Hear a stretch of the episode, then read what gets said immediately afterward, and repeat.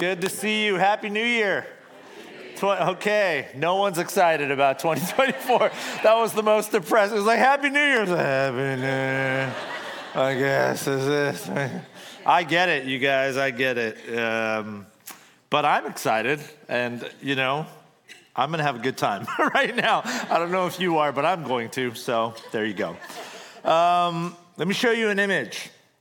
This is a photograph of Stanford Memorial Chapel just up the road, this beautiful uh, chapel at Stanford University. And sadly, it's used sort of sparingly these days. It's mostly sort of a, a beautiful piece of architecture for people to enjoy rather than a place of worship. Um, back in 2011, October of 2011, this chapel was full of um, dignitaries and celebrities from all over the world. People like Bill Clinton and Bill Gates and Bono of U2 and so many others filled Stanford Memorial Chapel, and they had all gathered to celebrate the life and grieve the loss of Steve Jobs, the founder of Apple, which is also just right up the road. Now, these people had gathered because Jobs, who really is a Silicon Valley and global icon, I mean, every single one of us in this, not, not all of us, most of us in this room, some of you guys have like Google phones or whatever, but most of us in this room, right, we carry the influence of this man, whatever you think about him or don't think about him. And all of these people had gathered. And it's really interesting. On the way in, to this memorial service, every attendee received a small brown box. And you can imagine, this is Steve Jobs' memorial, so it's like, oh my goodness, what is in here? Is this an unreleased version of the latest iPhone? Is this a lifetime subscription of the yet to be released Apple TV? What is in here, right? And uh, there's all this anticipation. After the memorial service, there's a gathering, and people start opening up these small brown boxes. And in it is nothing to do with technology. Instead, every attendee opened their small brown box and they found a small book. It was this book. I'll show you the image. It was a book called The Autobiography of a Yogi by a 20th century spiritual guru named Paramahansa Yogananda. Super obscure, very strange. Steve Jobs' um, biographer, Walter Isaacson, he says that Jobs first read this book, which had been published in 1946. Jobs first read the book as a teenager. He then spent some time in India, where Yogananda was from. And then he had read this book since his teenage years. He had read this book every single year, every single year until his final year of life. Now, Paramahansa Yogananda was a yogi and a spiritual guru. He founded an organization called the Self Realization Fellowship. He taught that all of life's answers were to be found in one's self. And this book and its message deeply shaped the life of Steve Jobs. It was Jobs' final gift to the world. After all that Steve Jobs had done, all that he had created, all of the ways in which he had truly shaped the cultural moment, the last gift he wanted to leave was this random, strange, obscure book by a spiritual guru published in 1946. A book that is all about finding fulfillment and enlightenment and answers to life's questions by looking within yourself. That was Steve Jobs' final gift. You see the influence of this book on Jobs' life all over the place. Let me just give you one quote that he gave in 2005 in an interview. Steve Jobs said, Don't let the noise of others' opinions drown out your own inner voice. And most important, have the courage to follow your heart and intuition. Follow your heart. That is the mantra of our day. They somehow already know what you truly want to become, everything else is secondary. And so, the man who most indelibly shaped modern technology, and arguably the man who most indelibly shaped the modern world, leaves behind an obscure book about finding all the answers within yourself as his final gift to the people most important to him. And why do I share this with you? This is not a critique of Steve Jobs. I am reading my teaching notes right now on an iPad, and in my back pocket is an iPhone, and in my office right across the way is a MacBook Pro. Like I am, thank you, Steve Jobs, right? This is not a critique of Steve Jobs. My point is, books change people's lives. And not only can books change people's lives, through those lives, books can change the world. Would Steve Jobs had had, would he have had the sort of intuition and creativity and drive to be relentless in his pursuit of what he considered to be almost perfection? Like, would he have had that had he not been so deeply influenced by a book that told him all the answers are within? One could argue that we'd have a very different world were it not for Steve Jobs falling in love with this obscure book by a, an Indian spiritual guru from 1946. And so, even strange, obscure books can change lives and they can change the world.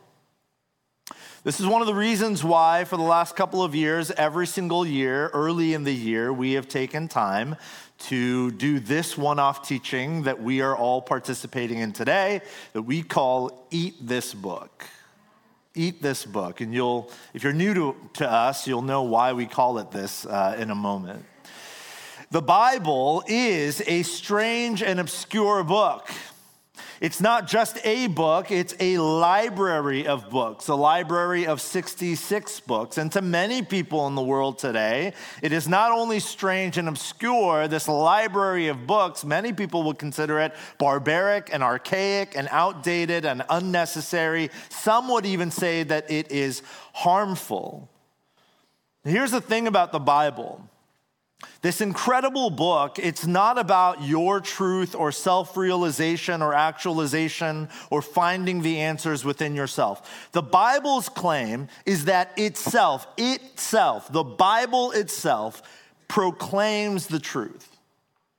That all of the answers to life's questions are found in the story that it tells the story of a God who loves us and sent his son to give us hope and life and meaning and purpose in this life and in the next. In fact, this is what the Bible says about itself. 2 Timothy chapter 3. All scripture is God breathed.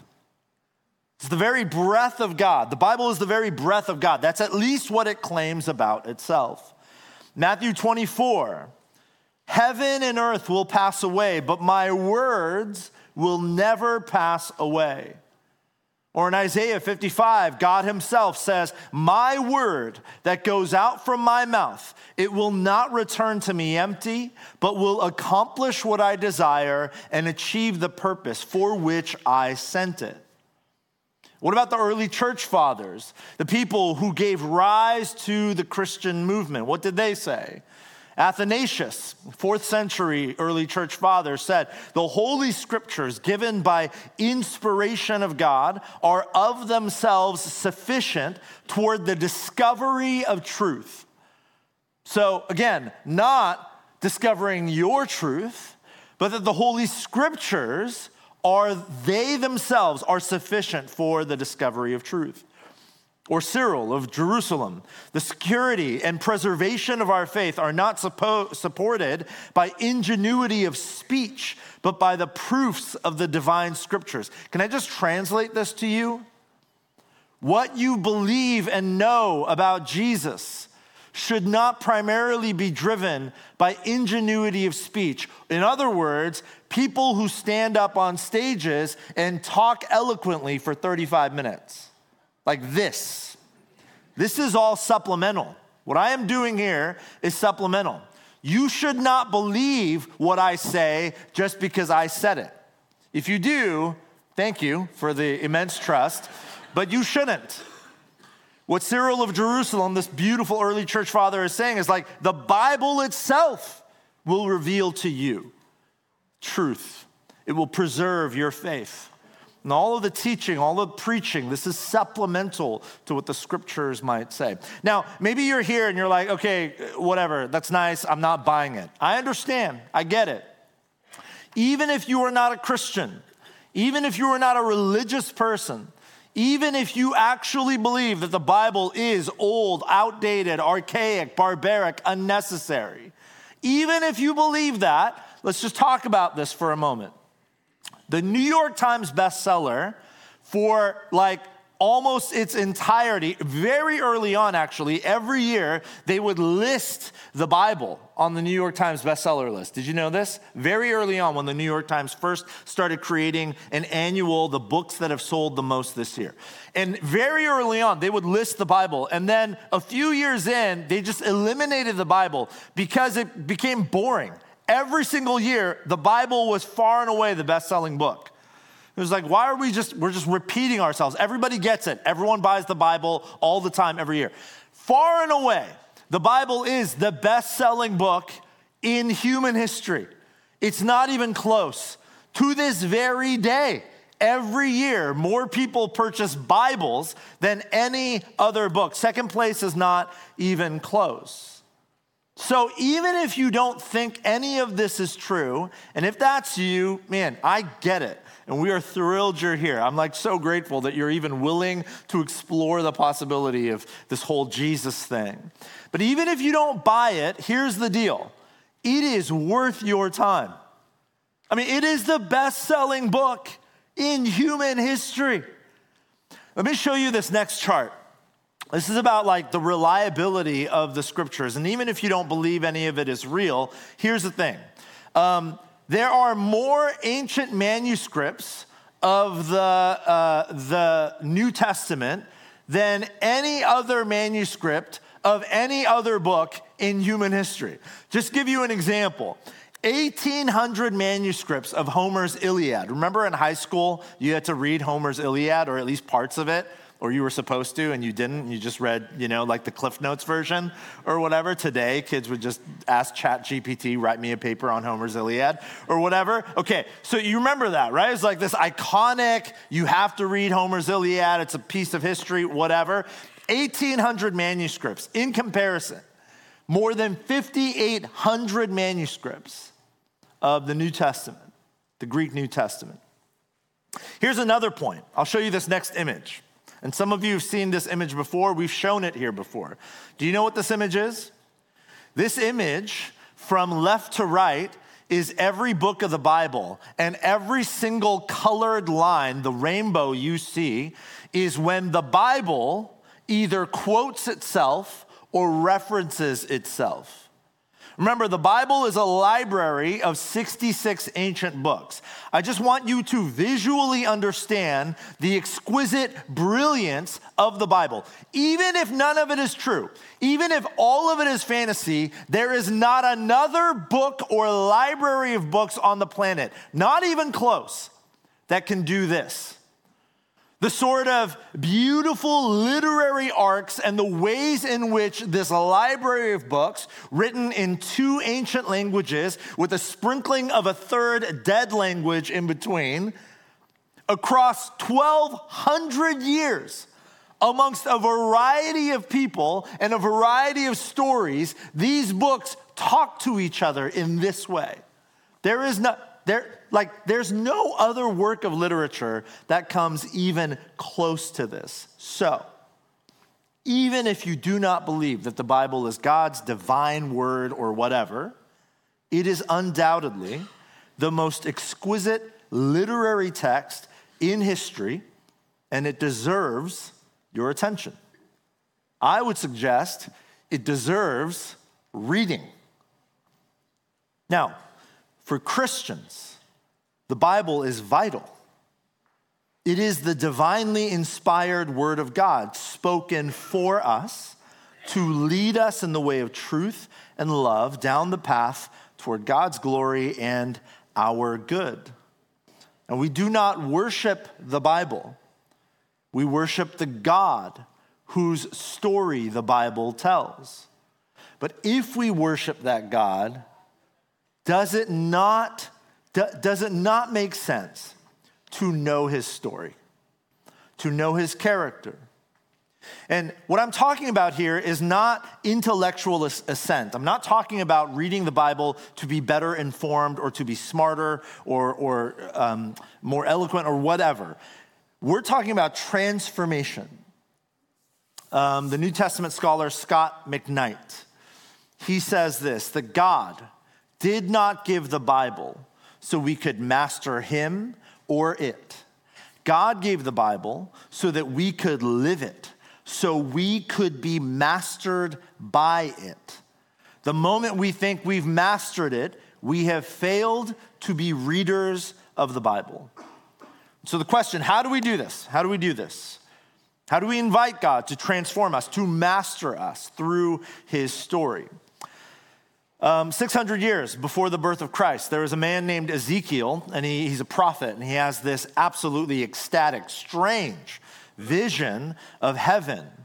And he is called in this vision, he is called by God to speak on God's behalf to his people. But this is how God calls him Ezekiel chapter 2 9 to chapter 3 3. Then I looked, Ezekiel says, then I looked and I saw a hand stretched out to me, and in it was a scroll which he unrolled before me. And on both sides of it were written words of lament and mourning and woe. And he said to me, Son of man, eat what is before you, eat this scroll, then go and speak to the people of Israel. So I opened my mouth, and he gave me the scroll to eat. And then he said to me, Son of man, Eat this scroll I am giving you and fill your stomach with it. So Ezekiel says, I ate it, and it tasted as sweet as honey in my mouth. What a strange vision. This is what three year olds do, right? they see a book and they're like, everything, maybe three's too old, like one, year olds, you know what I mean? When they're going through the teething phase or whatever. It's like everything they see is food, it all goes in their mouth. But like books are not for eating. And yet, this vision gives us a picture of what God's story is intended to do. We are intended not just to know it, but to consume it in order to be consumed by it. So, what does that mean? It means that the Word of God is most powerful and effective and transformative when it is in us, not just when we know it, but when it is actually in us. So, a few thoughts on what that might possibly mean from the scriptures themselves. First, the Word of God is bread. It's bread. Jesus himself says so. Matthew chapter 4. Jesus is in the wilderness. He's tempted by the great enemy of God. And what does it say? After fasting 40 days and 40 nights, he, Jesus, was hungry, which is like understatement of the year, right? It's like such a funny line. He didn't eat for 40 days and 40 nights. And guess what? He was hungry. Um, uh, like a couple months ago, I, um, I just, I am so bad about going to the dentist. And I, so I went to the dentist and had all this checkup. Long story short, they were basically like, hey man, your teeth are like, they're like way overdue for some things. And also, did you ever get your wisdom teeth pulled out? I was like, no. And he's like, of course not. Like, he knew that. He had the x rays. You know, why ask me? You know I didn't. Um, anyways, long story short, the dentist sends me to an orthodontist. Long story short, they're like, hey, you should pull your wisdom teeth out. They're like crowding your teeth, your jaw is shifting, all of this stuff. So I go and I have this consultation, and they basically they say to me, listen, we've got to take out all four wisdom teeth, and you have a molar that one of your wisdom teeth has been slowly pushing up against for decades, and that molar is dead. We need to take that out too. So basically, they're like, we need to take out 20% of your teeth. You're just gonna be a toothless man. So I'm like, okay, let's do it. And then they tell me, Listen, most people will do like two and two. So our recommendation, why don't you come, take out two wisdom teeth, and then come back in, you know, several months and take out the other. And I'm kind, I'm like an Enneagram three over. I want to be an overachiever. I'm like, no, doc, let's do all five. They're like, Are you sure? I'm like, Yeah, dude, I'm not coming back here a second time. So I go and I, you guys, I just really, really overestimated my own manhood. I was like, Take out all five. I got this. They took it all out. And I'm just, I'm not, I'm usually a planner, but I did not plan well. I show up there and they're like, hey, did you drive yourself here? And I was like, yes. They're like, we told you, you cannot drive yourself. You can't, you're not gonna be able to drive home. I'm like, really? How bad will it really be? They're like, we're not pulling your teeth until you figure out a ride home. So I call my mom, because Jenny was, you know, like working. I call my mom, I'm like, hey, can you pick me up? I don't think you'll need to, but can you? They're making me. So, anyways, I go, I pull out five teeth, and you guys, they were right. It was the worst thing ever. Why did I do it? And I couldn't eat. For, they told me it'd be like 24 hours and then I could slowly eat like softer foods. That was not true for me. I literally I lived off water and soup for like 3 or 4 days and the hunger, right? Like the depth of hunger. And what Jesus is saying here is in the midst of a physical realization of a, a universal spiritual need. After fasting 40 days and 40 nights, he was hungry. And then the tempter, the, the great enemy of God, Satan, the devil, whatever you want to call him, came to him, came to Jesus, and said, If you are the Son of God, tell these stones to become bread. And Jesus answered, It is written, man shall not live on bread alone, but on every word that comes from the mouth of God. The Word of God is bread, just as actual literal bread can fill our stomachs. The Word of God has the ability to fill the hunger of the soul. So I want to ask you maybe you enter into 2024. I mean, I heard it in your voice when I got up here 20 minutes ago and said Happy New Year, and all of you like grumbled, Happy New Year. Like I felt it. You are tired. Not all of you, but many of you. Me too. I get it. And often what we will do is we will tell ourselves the way to recover from this weariness is leisure. And that is true. Leisure is necessary. Rest, Sabbath. We've talked about all of these things here before. But maybe there is also a hunger in your soul that doesn't need leisure, but needs bread the bread of the word. Maybe there is a lack and a weariness that comes from the fact that your soul is malnourished, and maybe the word of God is one of the ways in which you nourish it. The word of God is also a lamp. Psalm 119, your word is a lamp for my feet and a light on my path. Um, as a pastor, I've had the great honor of being uh, at the bedside of many people over the last 20 years who are in their final moments of life on this side of eternity. And very, I've told stories like this before. Very early on, in my early 20s, um, I remember I was 24. I was 24 years old. I was a youth pastor. The first time I was ever called to go visit um, someone who was on their deathbed. And I remember driving to visit um, Jack, and uh, everything in me was like, okay, you gotta, you gotta like say this and say that and bring him comfort through your words. I'm just like, I was at Fuller Seminary at the time. I'm just like going through my entire catalog of seminary learning. Like, what's the most, you know, like compelling sort of thing I've read about whatever, comfort or peace. Or I'm just going through the whole thing, and I walk into the room totally prepared to essentially preach this man to death, literal death you know? And so I lay, I sit by him and I just go. I'm like, I'm just like, hey, you know, as you enter, I'll just start talking. And this old, wise man breathing his final breaths, or at least in his final days, he looks at me with this like, this weak smile, and he puts his finger to his mouth and goes, it's true story. I'm like, oh. And then he says to me, he says, Read me the Psalms. This was my first time at the, at, in the final moments of someone's life. And, and it was the best lesson I could possibly have learned. I realized, like, this man doesn't, my words are not the lamp lighting the path to eternity. God's words are. And so I sat and I just read him the Psalms. And that's all I do now. like I don't I don't enter those spaces thinking I'm going to say X, Y, and Z. It's just like, man, sit and first offer the gift of my presence. That's it. And then if there are words to speak, God's words, not mine.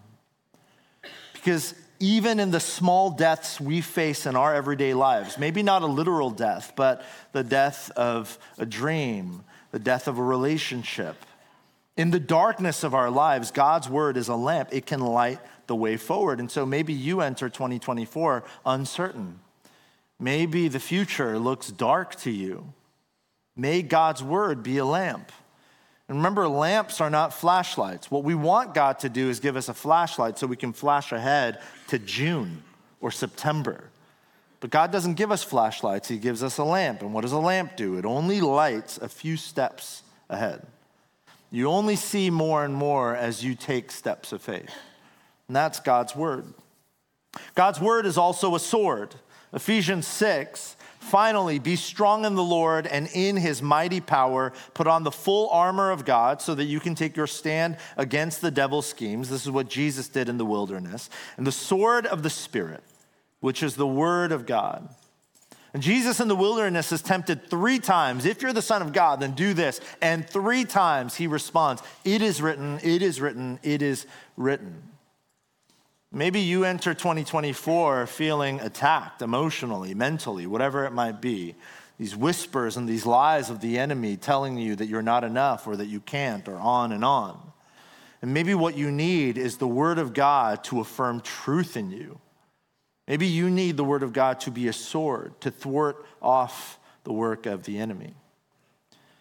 The word of God is also a scalpel. Hebrews chapter 4 For the word of God is alive and active. It is sharper than any double edged sword. It penetrates even to dividing soul and spirit, joints and marrow. It judges the thoughts and attitudes of the heart. I, I say this um, almost every year, and sadly, it feels necessary every year, so I'm going to say it again. There is this destructive thing happening in culture today where people weaponize the Bible to protect or promote self interests and to attack any and all who disagree. We see this in politics. We see this in a number of cultural sort of um, tensions that we face. But here's the thing the, the, the scriptures are a scalpel, and the most uncomfortable cutting work they do isn't out there on them, it's right here in me. Scripture wants to do surgery on you, not on culture, not on them, not on the person who voted for the candidate you didn't vote for. Scripture wants to do surgery on you. So let me just say this very clearly at the risk of offending some. Stop weaponizing the Bible to cut down other people. Let the Bible cut into you. I read this beautiful quote from a book by Paul Tripp recently, and he basically says, like, people use the Bible on Twitter like a weapon, but here's the thing if the Bible is ever expressed, if the words of God are ever expressed in anything other than love and compassion and generosity and kindness and grace and truth, if it ever comes across in a way that is not reflective of the, the character and personality of God Himself, Jesus Himself, then it's not really the Bible that you are espousing. It's like your own twisted, sort of weird version of what you want it to be to serve and promote your self interest. So the Bible is a scalpel, let it do work on you. And finally, we are transformed by the word, not just, again, not for intellectual assent, not just so that we can know more, but so that we might participate in the world. Um, 2 Timothy chapter 3, famous verse that we read earlier. All scripture is God breathed and is useful for teaching, rebuking, correcting, and training in righteousness. So, so that what? So that the servant of God may be thoroughly equipped for every good work, to do good work in the world. We don't read the Bible and study the scriptures just so we can know more. We read the Bible and study the scriptures to become more, and in essence, to do more out of who we are becoming. N.T. Wright says that the Bible is there to enable God's people to be equipped to do God's work in God's world. It's a beautiful way of thinking about how you engage the scriptures. Are you doing God's work in God's world? That is the baseline. Everything else, you're just reading. So, a couple of thoughts, practical thoughts, invitations. Um, for those of us in the room who maybe have never read the Bible, uh, a couple of invitations. Maybe try beginning your day by reading one psalm. I mean, it'll take you, in some cases, it'll take you a matter of seconds and some Psalms are really long, and maybe you need to break those up. But just try beginning your day reading one Psalm. This is how I begin my day. It's a, it's a ritual for me, a spiritual practice. I make my coffee, and as the coffee is pouring over, I meditate on the Psalms. Or maybe try ending your day by reading through the Gospels. Just center yourself on the Jesus story. A lot of times people have never read the Bible and they're like, you know what? I'm just going to do it. I've never read the Bible and I'm going to do it. Genesis 1 1. And I'm just gonna, not going to stop till I get to the end of Revelation. You guys, that is like never having run in your life and then like signing up for a marathon. Don't do that. You will hurt yourself. Don't, right? Just start by reading one psalm a day. Just meditate on it. Let it speak to you. Or read the Jesus stories. And here's the key read deeply not quickly. Read for quality, not quantity. This is not a race, right? You don't get a bigger medal or whatever for finishing first. This is about God's story finding its way into you. Now, for those of us who maybe read the Bible sporadically or inconsistently, here's an invitation. Maybe find 15 to 30 minutes on your daily calendar can you carve out a, a, longer extended period of time? 15 minutes to half an hour on your daily calendar and just commit to reading for that length of time every single day and just see what that does to you. If you don't know where to start, again, begin in the Gospels. Start with the story of Jesus. And again, read deeply, not quickly.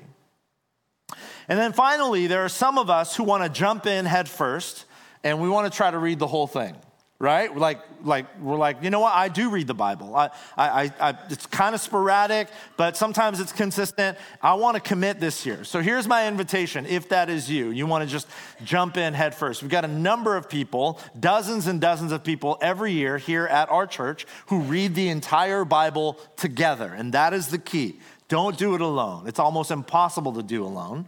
Um, so we have something here called Discover the Bible, which are small cohorts that get together every quarter, but um, using our app and other things, they stay connected with each other, and you just do a Bible in a year reading plan. Listen, you guys, this is not for everybody, but it might be for you. And so, if you are interested, if you've never done that before, maybe you've been following Jesus for decades, but you've never read the entire Bible, um, don't do it alone. This is the invitation. Jump in to a Discover the Bible cohort, and you can find out more about that at our Next Steps table. Um, also, we try to supplement this cohort, but we try to supplement Bible reading in our church throughout. So, February 20th, we have one of our quarterly lectures. Um, our friend Dave Tish, one of our teaching pastors, he'll be doing a Bible lecture on the book of Revelation, which um, is one of the most confusing books in the Bible. Uh, but also one of the most profound and beautiful. So if you're interested, join us for that. Um, I'm going to invite Chris and the team to come back up. We're going to sing and respond here in a moment. I know today was really practical, sort of like, but we just felt like, man, start the year. Let's just, uh, next week, we're starting this really important series. It's the vision and the future of our church. But today, we just wanted to start really practical. So, um, we're going to sing and respond, but wherever you're at on that spectrum of like engagement with the scriptures, even if you don't believe it is the divinely inspired word of God, man, it is the best selling book of all time. And um, it is one of, it, not one of, it is the most exquisite work of literature, I believe, in history. So it demands your attention, it demands your time. That's what I believe. Let me close with this story. I want to show you an image of a man. This is a man named Tinker Hatfield. Some of you know who this is, most of you don't. In the early 80s, Tinker Hatfield was an architect, and one day he saw um, this contest by the shoe company Nike. And at the time, it's really important to know, at the time, Nike was really struggling. They were not the behemoth that they are today. Stocks were down 50%. The future of the company was really uncertain. So, what Nike did was they did this open invitation to any designer uh, to enter a Nike shoe design contest. So Tinker Hatfield, who is an architect, not a shoe designer, Tinker Hatfield enters the contest. And he's sitting there trying to think of a cool shoe design for Nike. And then it comes to him. Um, recently, he had been in Paris and he had visited this building called the Centre Pompidou. I've actually, Jenny and I have been to this building. And what's really interesting about the Centre Pompidou, it is well known in Paris because it is an inside out building. In other words, the structural and mechanical system of the building is exposed. You can see it in the photograph. And Tinker Hatfield thought to himself, that building, the Centre Pompidou, it's showing all of its insides, all of itself. It's vulnerable to the city of Paris. And then he thought, why not do that with a shoe? And so he began working. And then Tinker Hatfield, with the Centre Pompidou in mind, this building that exposes itself to the city, he designs this shoe, the Nike Air Max 1.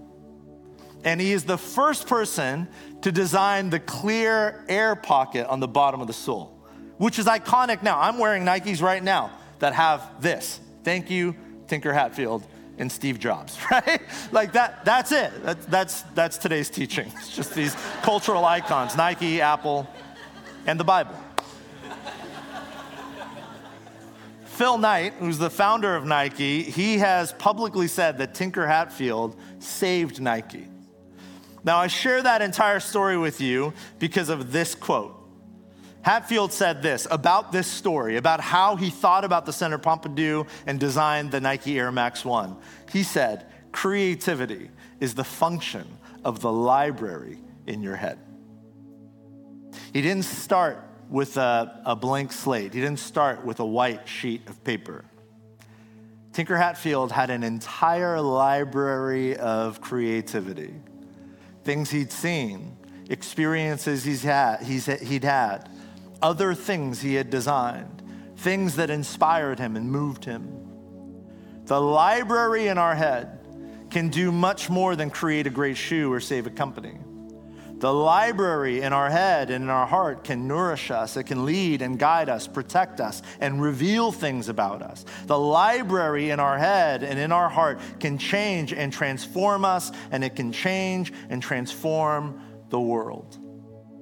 No matter what situation or circumstance is before you, no matter how dark the future seems, no matter how uncertain it seems, no matter what problem you face, no matter what mountain is before you, it is the library in your head and in your heart that will begin to birth all sorts of creativity, all sorts of solutions, all sorts of paths carved across the mountain that you could not see.